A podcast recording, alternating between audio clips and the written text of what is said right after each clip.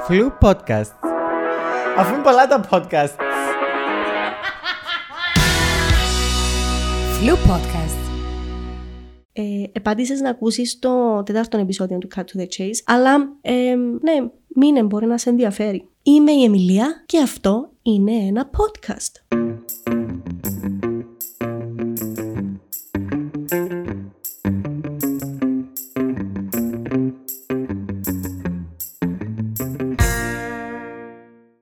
Καλώς ορίσατε σε ακόμα έναν επεισόδιο του Cut to the Chase. Τι σας έχω, τι σας έχω, τι σας έχω για σήμερα. Είναι η ταινία Bonnie και Clyde. Χειροκροτήματα. Ναι, αυτά. Να ξεκινήσουμε.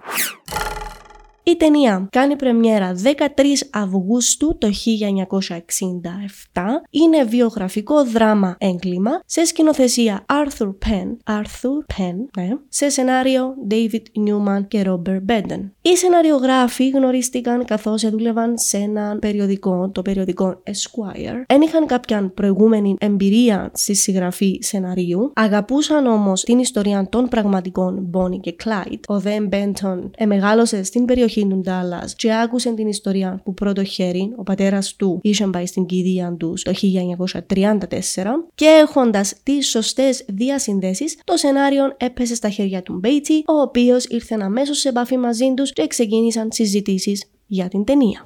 Στην ταινία πρωταγωνιστούν Warren Beatty ως Clyde Barrow, ο οποίος είναι και παραγωγός, κατά ακρίβεια στην αρχή ήταν μόνο παραγωγός, η Faye Dunaway, η Bonnie Parker, ο Michael J. Pollard ως C.W. Moss, ο Gene Hackman ως Buck Barrow και η Estelle Parson ως Blanche Barrow. Αρκετά δύσκολα τα ονόματα να τα πω με προφορά, όπως γενικά έχω προφορά, αλλά ναι, πάμε παρακάτω. Να πω κάποιες γενικές πληροφορίες, έτσι που πάνω που πάνω, για την πραγματική ιστορία πριν να μπω στην ιστορία της ταινίας.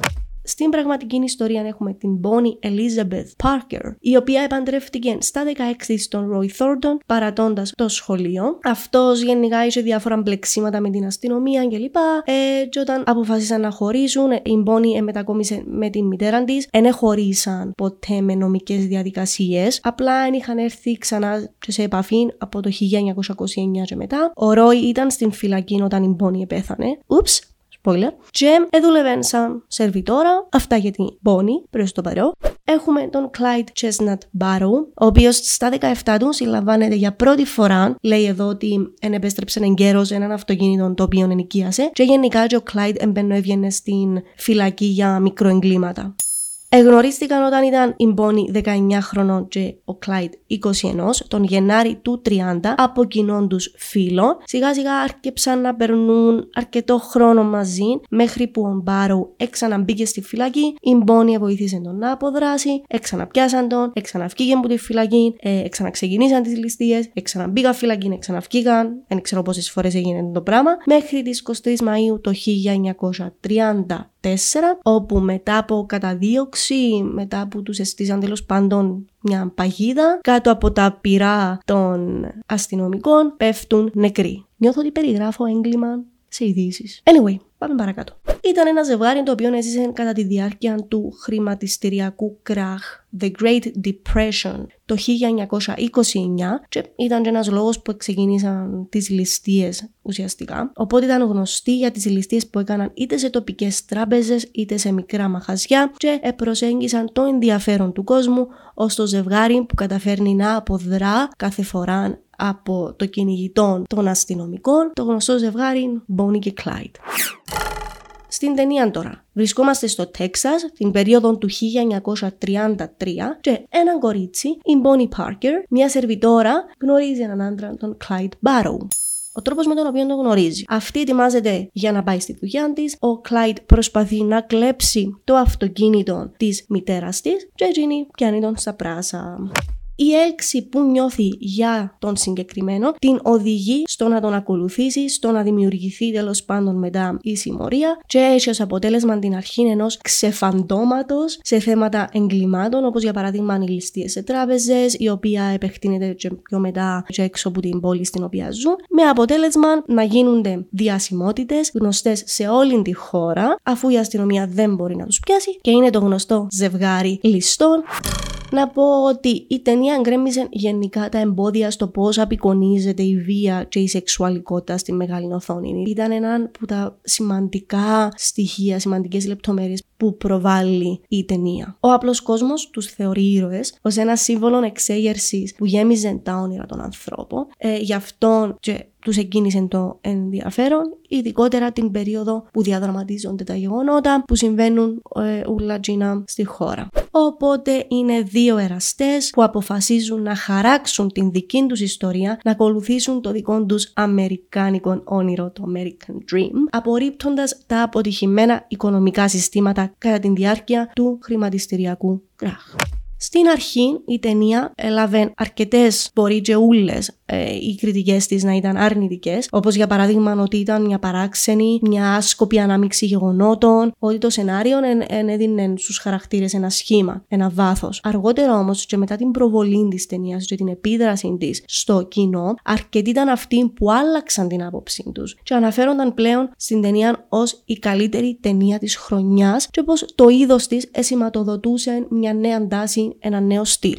10 υποψηφιότητες Όσκαρ, κερδίζει δύο από αυτά, απλά λάλο το.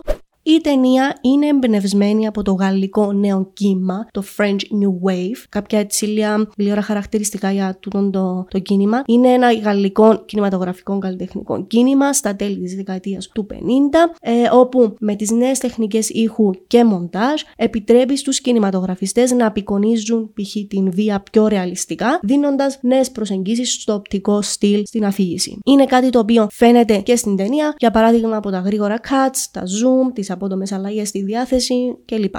Την σκηνοθεσία της ταινίας την πρότεινα σε σκηνοθέτες όπως ο Φρανσουά Τσουφό, ο Ζαν Λουκ Κοτάρτ κλπ, κλπ, κλπ. Αλλά τελικά μετά από την ίδια αποτυχημένη προσπάθεια να προσεγγίσουν τον Άρθουρ Πεν, καταλήγουν ξανά σε αυτόν, ο οποίος τελικά δέχεται. Και τώρα νομίζω αρκεύει το πιο ενδιαφέρον κομμάτι για την ταινία. Εμάζεψα πάρα πολλά behind the scenes ε, γεγονότα, καταστάσεις, τα οποία θα τα μοιραστώ μαζί σας.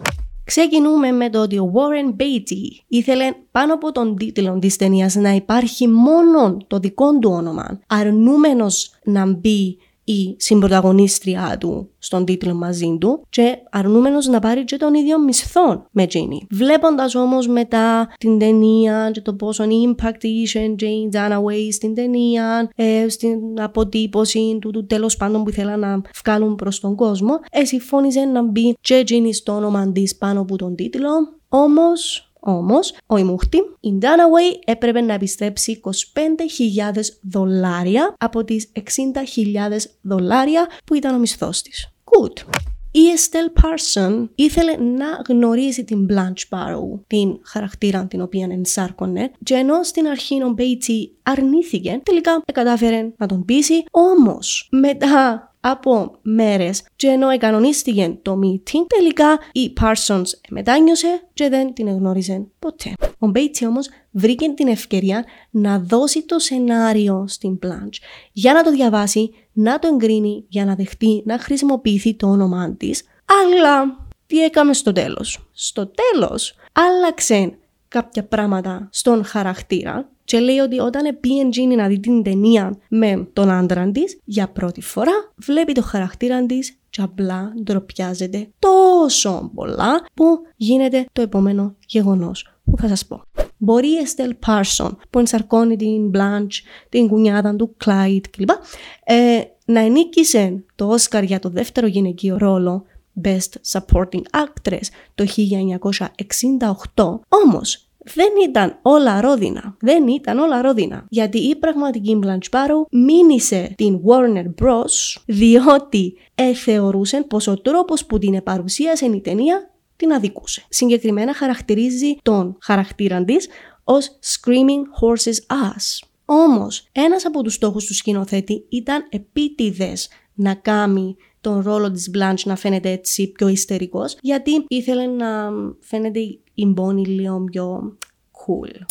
Ο Μπέιτσι ως παραγωγός της ταινίας ήθελε να χρησιμοποιήσει το στυλ του French New Wave, ε, κινηματογραφικό στυλ, ε, όμως ο Jack Warner του είχε πει πως μόνο αν γυρίσει την ταινία σε στυλ 30s, 40s, ε, gangster, Warner Brothers, style, whatever, ε, μόνο τότε θα τον χρηματοδοτούσε. Ο Beatty αρνήθηκε, με τον Warner να του απαντά πως φίλε μου, εδικό μου το στούντιο, όμως δεν έγινε κάτι γιατί στο τέλος ο Beatty κατάφερε να κάνει τι που ήθελε εξ αρχής. Και μια και αναφέρθηκα στον Jack Warner, ο Jack Warner είχε τη συνήθεια να μετρά τις ταινίες για το πόσο καλές ή όχι είναι, με το αν θα τον κατάφερναν ή όχι να μην βγει που την έδωσαν προβολής για να πάει στον μπάνιο. Κατά την προβολή της ταινίας, βγήκε τρεις φορές από την αίθουσα. Και επειδή η εταιρεία δεν έπιστεψε και πολλά στην ταινία, δεν έπιστευε ότι είναι να βγάλει λεφτά η ταινία, έκαμε την εξής συμφωνία με τον Page.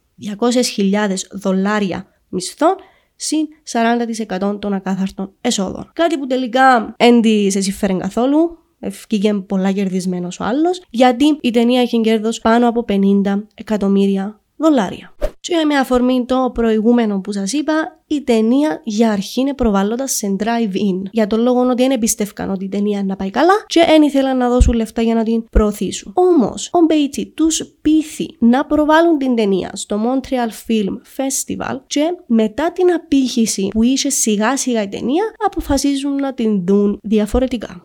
Έχοντας υπόψη του διάφορες ηθοποιούς για τον ρόλο της Bonnie Parker, ο Μπέιτζι γνωρίζει την Dunaway. Θεωρεί πως δεν είναι η σωστή επιλογή για το ρόλο, αλλά ταυτόχρονα την παραπέμπει στον σκηνοθέτη, τον Arthur Penn, γιατί πιστεύει ότι ο σκηνοθέτης θα την βρει κατάλληλη. Και έτσι και έγινε. Στην αρχή ο Warren ήταν στην ταινία ως παραγωγός, αναφέρα το πριν. Μεγάλη πιθανότητα για να παίξει το ρόλο της Bonnie ήταν η αδερφή του, η Shirley. Αλλά, αλλά, και αφού στην αρχή δεν ήρθε να αποφασίζει να παίξει ο ίδιος τον ρόλο του Κλάιτ, η πρώτη του επιλογή για τον ρόλο ήταν ο Μπομπ Ντίλαν. Μάλιστα. Ο σκηνοθέτης στην αρχή αρνήθηκε να σκηνοθετήσει την ταινία, όμως μετά από πολλές αποτυχημένες προσπάθειες του Warren να βρει σκηνοθέτη, τελικά κατέληξε ξανά στον Πεν, ο οποίος εδέχτηκε να το κάνει, αλλά μόνο αν άλλαζε κάποια πράγματα πάνω στο σενάριο. Στην ταινία, οι σεναριογράφοι ήθελαν στην αρχή να παρουσιάσουν τον Clyde ως gay ή ως bisexual και συγκεκριμένα ήθελαν να βάλουν την Bonnie με τον Clyde και τον Moss να κάνουν τρίο κλπ. κλπ. Αλλά ο Penn με τον Warren προβληματίζονταν για το πώς θα αντιδράσει το κοινό, όμως παρόλα αυτά ήθελαν ο Clyde να έχει μια σεξουαλική δυσλειτουργία και κατέληξαν στο να τον παρουσιάσουν ως ανίκανο. Ο Μπερνέτ Γκάφι, ο διευθυντής φωτογραφίας της ταινίας, ερχόταν συχνά σε ένταση με τον σκηνοθέτη, που ήταν έτσι πιο καινούριος στην βιομηχανία κινηματογράφου, αλλά και με τον production designer. Ένας από τους λόγους ήταν και λίγο η διαφορά ηλικίας τους, δεν ετερκάζαν οι απόψεις τους, δεν ετερκάζαν η αισθητική τους, ήταν γενικά και ο άλλος λίγο πιο παλιωμοδίτη. Οπότε, λόγω της κατάστασης, ο διευθυντής φωτογραφίας αναγκάζεται να παραιτηθεί και τη θέση του παίρνει ένας άλλος διευθυντής φωτογραφίας όμως για λίγες μέρες μόνο, γιατί ο σκηνοθέτης συνειδητοποιεί πόσο δύσκολο ήταν για τον διευθυντή φωτογραφίας να αποτυπώσει όσο καλύτερα γίνεται το όραμα του, με αποτέλεσμα να ξαναπροσεγγίζουν τον καφί, ο οποίος επιστρέφει και μαντέψετε, κερδίζει το Όσκαρ για το καλύτερο cinematography.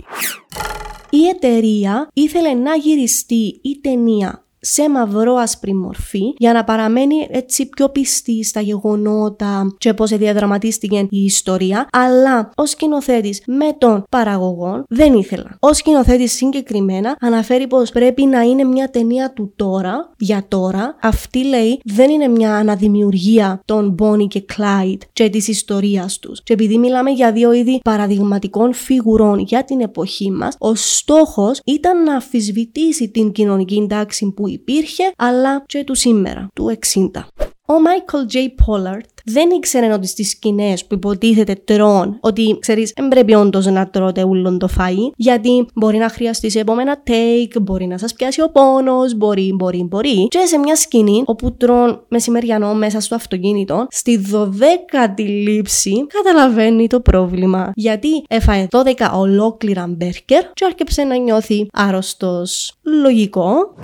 Ο χαρακτήρας του CW Moss δεν ήταν πραγματικός. Ήταν ένας συνδυασμός άλλων χαρακτήρων που ήταν στην ομάδα των Barrow και κλέβοντας λίγα χαρακτηριστικά από τον ένα, κλέβοντας λίγα χαρακτηριστικά από τον άλλο, δημιουργούν έναν καινούριο χαρακτήρα για την ταινία. Ο Μπέιτσι ήθελε ο ήχος των πυροβολισμών να είναι πολύ πιο δυνατός σε συνδυασμό με το soundtrack στις συγκεκριμένες σκηνές όπου υπήρχαν τούτοι οι πυροβολισμοί. Ε, και στην πρεμιέρα της ταινίας στην Βρετανία, αφού βλέπει την ταινία και προσέχει ότι κάτι πάει χει με τον ήχο, πάει στο δωμάτιο όπου ε, επεξεργάζονταν την ταινία για να δει γιατί να ακούεται όπως έπρεπε να ακούεται. Και ο άνθρωπος που ήταν τζαμέ, που ήταν υπεύθυνος, είπε του ότι πρόσεξε το σε εισαγωγικά λάθος στον ήχο, νομιζόμενος ότι είναι λάθος, και διόρθωσε το. Άτε τώρα, μπλέξιμο το χρώμα του πραγματικού αυτοκινήτου ήταν ένα έτσι πράσινο, έτσι όπως της ελιάς, έτσι είναι το πράσινο. Αλλά στην ταινία ήταν λίγο πιο κίτρινο καφέ κατάσταση ε, για, να, για να μπορούν να φαίνονται οι τρύπες που τις σφαίρες πιο εύκολα και πιο έντονες στην οθόνη. Και αφού μίλησα για τις τρύπες από τις σφαίρες στο αυτοκίνητο, ήρθε η ώρα να πω έτσι κάποιες λεπτομέρειες, κυρίως για την τελευταία σκηνή. Η τελευταία σκηνή χαρακτηρίστηκε ως μία από τις πιο αιματηρές σκηνές θανάτου στην ιστορία του κινηματογράφου. Για να γυριστεί η τελευταία σκηνή, ο Πεν επέμενε να χρησιμοποιηθούν τέσσερις κάμερες, γιατί μπορεί να ήταν έξτρα λεφτά για την ενοικίαση του εξοπλισμού, αλλά το crew, το cast θα επαναλάμβαναν τη σκηνή πιο λίγες φορές, αφού ήταν ήδη περίπλοκη σαν σκηνή. Και εννοείται ότι εκόστησε πιο λίγα λεφτά που το να έχουν καινούριο αυτοκίνητο κάθε φορά για να το γεμίζουν με σφαίρες. Η σκηνή να πω ότι διαρκεί συνολικά 54 περίπου δευτερόλεπτα έχουμε τον χορό των τομάτων. Στην τελευταία σκηνή, ο τρόπος με τον οποίο εμονταρίστηκε η σκηνή κάνει τους πρωταγωνιστές, τα σώματα των πρωταγωνιστών, να φαίνονται ότι χορεύουν καθώς τους πυροβολούν, χρησιμοποιώντας πλάνα σε slow motion κλπ. Τούτος ο τρόπος άλλαξε, λέει, τον τρόπο με τον οποίο αντιμετωπίζονταν τέτοιου είδους βία στις ταινίες, με αποτέλεσμα να γίνει και μια έμπνευση μετά για νεότερους filmmakers, ούτως ώστε να χρησιμοποιούν π.χ. περισσότερο αίμα ή σφαίρες ή τα θύματα τους πιο ρεαλιστικά. Στην τελευταία σκηνή, όπου η Μπόνι στο τέλος πέφτει έξω από το αυτοκίνητο ε, καθώς την πυροβολούν, δεν ε, μπορώ να σας δείξω ακριβώς γιατί δεν έχω εικόνα, το πόδι της είναι δεμένο στο μοχλό των ταχυτήτων, ούτως ώστε να, μεν, να μένει πέσει έξω από το αυτοκίνητο. Δηλαδή, απλά να κρέμεται πάνω στο αυτοκίνητο και να μένει πέσει χαμέ στο έδαφος. Δεν ήξερα να δημιουργήθηκε η εικόνα μες στο μυαλό σας, αλλά ναι. Στην ίδια σκηνή, ο Κλάιτ σταματά το αυτοκίνητο σε έναν δρόμο για να βοηθήσει κάποιον να αλλάξει το λάστιχό του και μόλις συνειδητοποιούν ότι του τον είδα στημένο, κοιτάζονται με την πόνη, κάνουν μια προσπάθεια να έρθουν πιο κοντά ο ένας στον άλλον, εμπρολαβαίνουν. Όμως, στην πραγματικότητα, δεν ευκήγαν ποτέ που το αυτοκίνητο τους. Και λέγεται ότι η πόνη είχε ένα σάντουιτς μέσα στο στόμα της την ώρα που την σκοτώσασαι. Στη συγκεκριμένη ξανά σκηνή, μέσα από τα γουστούμια τους, οι ηθοποιοί είχαν συνδεδεμένα πολλά sweeps που ήταν μικρός εκρηκτικός μηχανισμός με ψεύτικο αίμα που χρησιμοποιείται σαν ειδικά εφέ, τα οποία εκρήγνονταν διαδοχικά για να δημιουργήσουν την ψευδέστηση ότι τους επιρροβολούσαν και ταυτόχρονα να βοηθήσουν τους ηθοποιούς να κινηθούν όσο πιο ρεαλιστικά γίνεται σε μια φάση που τους πυροβολούν. Το ποίημα που διαβάζει η Dana Way στην ταινία με τίτλο The Story of Suicide Sal γράφτηκε από την πραγματική Bonnie. Ήθελε να γίνει συγγραφέας η, η πραγματική Bonnie και καθώς ήταν στην φυλακή έγραφε ποίηματα. Δύο εβδομάδες πριν να πεθάνει, δίνει στη μήτερα της το ποίημα, στο οποίο προέβλεπε το θάνατο της. Και συγκεκριμένα λέει: Someday they will go down together and they will bury them side by side. To a few, it will be a grief. To the law, a relief, but it's death for Bonnie and Clyde. Δεν θέλω να αναφέρω κάθε φορά να με διάδει σημασία στην προφορά μου, αλλά να το ξαναπώ. Το τραγούδι Foggy Mountain Breakdown των Flack and Scrags που λειτουργεί σαν soundtrack για την ταινία εκυκλοφόρησε το 1949 και θεωρείται αναχρονιστικό για την ταινία αφού η ιστορία υποτίθεται διαδραματίζεται το 30. Όμως το τραγούδι έγινε επιτυχία όταν επανακυκλοφόρησε με την ταινία. Είναι λέει εδώ κάτι σαν πρότυπο στο είδος bluegrass και χρησιμοποιείται συχνά σε ταινίες π.χ. όταν υπάρχει σκηνή καταδίωξη που διαδραματίζεται σε μια αναγροτική περιοχή κλπ. Πολλοί τραγουδοποιοί, συνθέτες, γενικά καλλιτέχνες στο συγκεκριμένο τομέα εμαγεύτηκαν από την ταινία και κατ' επέκταση που την ιστορία, την πραγματική ιστορία των Bonnie και Clyde, με αποτέλεσμα να κυκλοφορήσουν αρκετά τραγούδια στον απόϊχο της επιτυχίας της ταινίας. Bonnie Parker, fashion icon. Μπαίνουμε σε έναν άλλο κομμάτι τώρα. Συγκεκριμένα αναφέρομαι στο κομμάτι του πώς η Bonnie Parker σαν χαρακτήρας από την ταινία έγινε fashion icon αργότερα και ε, δημιούργησε τάσεις οι οποίες δεν υπήρχαν εκείνη την περίοδο. Και συγκεκριμένα νομίζω ότι η Bonnie μέχρι και σήμερα μια από τις πιο διάσημες προσωπικότητες που υπήρξαν ποτέ. Είτε σαν πραγματική Bonnie Parker αλλά και λίγο ο χαρακτήρας της μέσω της ταινίας.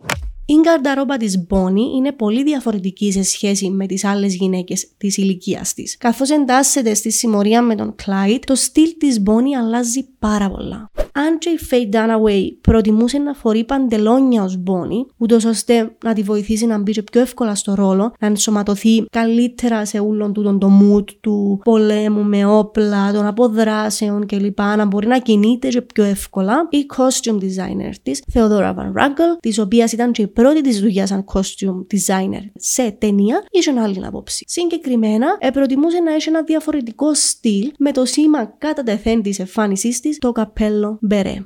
Έτσι η μπόνη πλέον τίνεται κυρίως με μακριές φούστες σε μαύρους, γκρι και συνήθως φορείς ακάκια τύπου blazer έτσι με πιο αυστηρούς ώμους. Γενικά υιοθετεί ένα πιο αντρόγινο, έτσι πιο στρατιωτικό look που την κάνει να φαίνεται και πιο σκληρή από ό,τι την είδαμε στην αρχή της ταινίας και εν μέρει συμβαδίζει και με την περίοδο που διαδραματίζεται η ταινία. Μέσω της ταινίας, η Μπόνι και κατ' επέκταση η ηθοποιός που την εσαρκώνει, φέρνει ξανά στη μόδα το συγκεκριμένο ντύσιμο και το look των 30s με τον Bonnie look να γίνεται διάσημο στην Αμερική. Έτσι τα καπέλα μπερέ έρχονται ξανά στη μόδα και οι σχεδιαστές προσπαθούν να ξαναενσωματώσουν τις μάξι φούστες και να αντικαταστήσουν τις πιο μίνι φούστες που επικρατούσαν την περίοδο ο Μπερές, αν και συνήθιζε να είναι μέρος της στρατιωτικής στολής, πλέον γίνεται και η ταυτότητα της Μπόνι. Επιλέγεται γενικά στις σκηνές που είναι πιο action, και που διαπράττουν, ας πούμε, τα εγκλήματά τους, και είναι σαν να φορεί τη στολή της. Τι εννοώ, όπως οι σούπερ ήρωε που φορούν τις μάσκες τους, τη στολή τους, όταν θέλουν να πάνε να πολεμήσουν των κακών, των εχθρών, ε,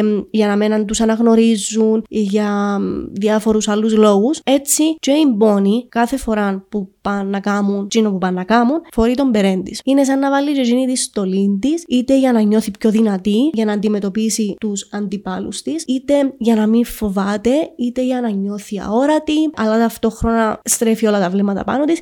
Γενικά θεωρώ ότι τούτο το πράγμα, τούτο το, το χαρακτηριστικό με τον Μπερέ βοηθά του να μετατραπεί μπόνι από έναν απλό κορίτσι σε ηρωίδα, αντιηρωίδα και να έχει την πρόσβαση στο κομμάτι του εαυτού της που δεν επικρατεί φόβος και είναι δυνατή, είναι θαραλέα και τούτα ούλα. Ενώ σε σκηνές που δεν φορεί το καπέλο, βλέπουμε την άλλη της πλευρά, την πιο ρομαντική, την πιο ευάλωτη, όπως την είχαμε δει και στην αρχή της ταινίας.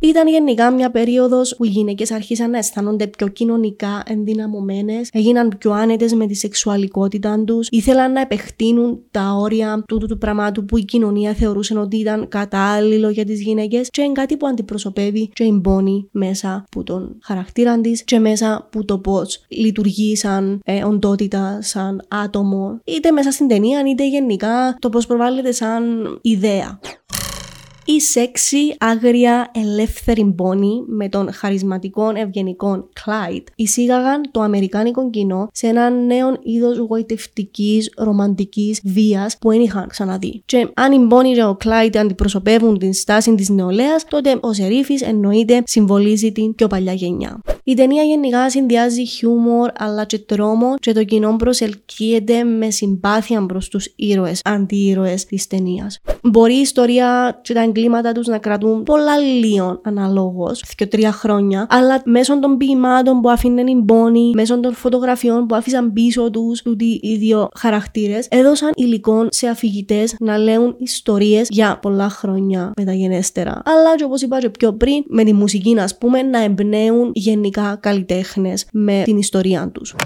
Η ταινία μπορεί να διαδραματίζεται την δεκαετία του 30, αλλά ταυτόχρονα αντικατοπτρίζει το πνεύμα της εξέγερσης της δεκαετίας του 60, την οποία προβλήθηκε. Και η επιτυχία της ταινίας δεν ήταν απαραίτητα στο κατά πόσον οι χαρακτήρες μοιάζουν με τους αληθινούς ή η ιστορία και η ταινία εν full η ίδια με το πώς διαδραματίστηκαν τα γεγονότα, αλλά η επιτυχία οφείλεται στο πώς κατάφερε να μετατρέψει ένα ζευγάρι εγκληματιών σε λαϊκούς ήρωες. Οπότε λίγο η ταινία είναι σαν μια μια συγχώνευση του παλαιομοδίτικου στυλ και της αισθητικής με πιο ηθικά θέματα, με μια πολυπλοκότητα και έναν επίπεδο σε θέματα βίας που σιγά σιγά άρκεψε να ενσωματώνεται στον κινηματογράφο τη συγκεκριμένη περίοδο. Και ήταν και ένας τρόπος να ανοίξει ο δρόμος, ούτως ώστε νέοι filmmakers να αρχίσουν να αντιμετωπίζουν το κομμάτι των αντιρών, anti-heroes, με διαφορετικό μάτι, να το χρησιμοποιούν διαφορετικά στις ιστορίες τους. Το Bonnie και Clyde είναι μια κλασική καλή ταινία που αν και το κοινό ξέρει πως το τέλος δεν θα είναι τόσο χαρούμενο, αυτό δεν αναιρεί το γεγονός πως το τέλος είναι ταυτόχρονα αξιομνημόνευτο. Δεν μπορείς να ξεχάσεις το πώς αποτυπώνεται τούτη η ψυχρή βία στην οθόνη. Ξαναγράφει τους κανόνες στο πώς η βία προβάλλεται στην οθόνη. Και η διαχρονικότητα της ταινίας πιστεύω ότι φαίνεται στο κομμάτι του ότι δείχνει στο κοινό ότι η ζωή είναι πολύτιμη, εντρελή, εφευγαλέα, εναπελπισμένη, αλλά και στο ότι και το να ζεις στο παρόν και να κάνεις ό,τι θέλεις μπορεί να με λειτουργεί πάντα. Απλά απολαμβάνεις τη διαδρομή όσο κρατήσεις. Και φτάνουμε στο τέλος του επεισοδίου. Ε, ευχαριστώ όσους έμειναν μέχρι τη συγκεκριμένη φάση και ακούν το podcast μου. Τούτο ήταν το επεισόδιο. Τούτη ήταν η ταινία Bonnie και Clyde. Ελπίζω να σας έπεισα να τη δείτε αν δεν την είδατε. Και όπως λέω κάθε φορά, αν είπα κάτι το οποίο επαρερμηνεύτηκε, να μου το πείτε να το ξέρω. Αν έχει κάτι που μπορεί να μην το αναφέρα και είναι πάρα πολύ σημαντικό να μου το πείτε να το μάθω. Να μας ακολουθήσετε στα social media flu.podcast σε Instagram, TikTok, Facebook. Να μας κάνετε subscribe στο YouTube για να μπορείτε να βλέπετε πότε μπαίνει καινούργιο επεισόδιο. Να μας κάνετε και follow στο Spotify αν σας βολεύει να μας ακούτε από το Spotify καλύτερα. Ε, τι άλλο, είπα για follow, είπα για subscribe. Κάμετε και ένα like στο βίντεο στο YouTube. Ε, αφήστε ένα σχόλιο, ας πούμε, λέω εγώ τώρα. Ε, αυτά, οπότε μέχρι την επόμενη φορά, γεια σας!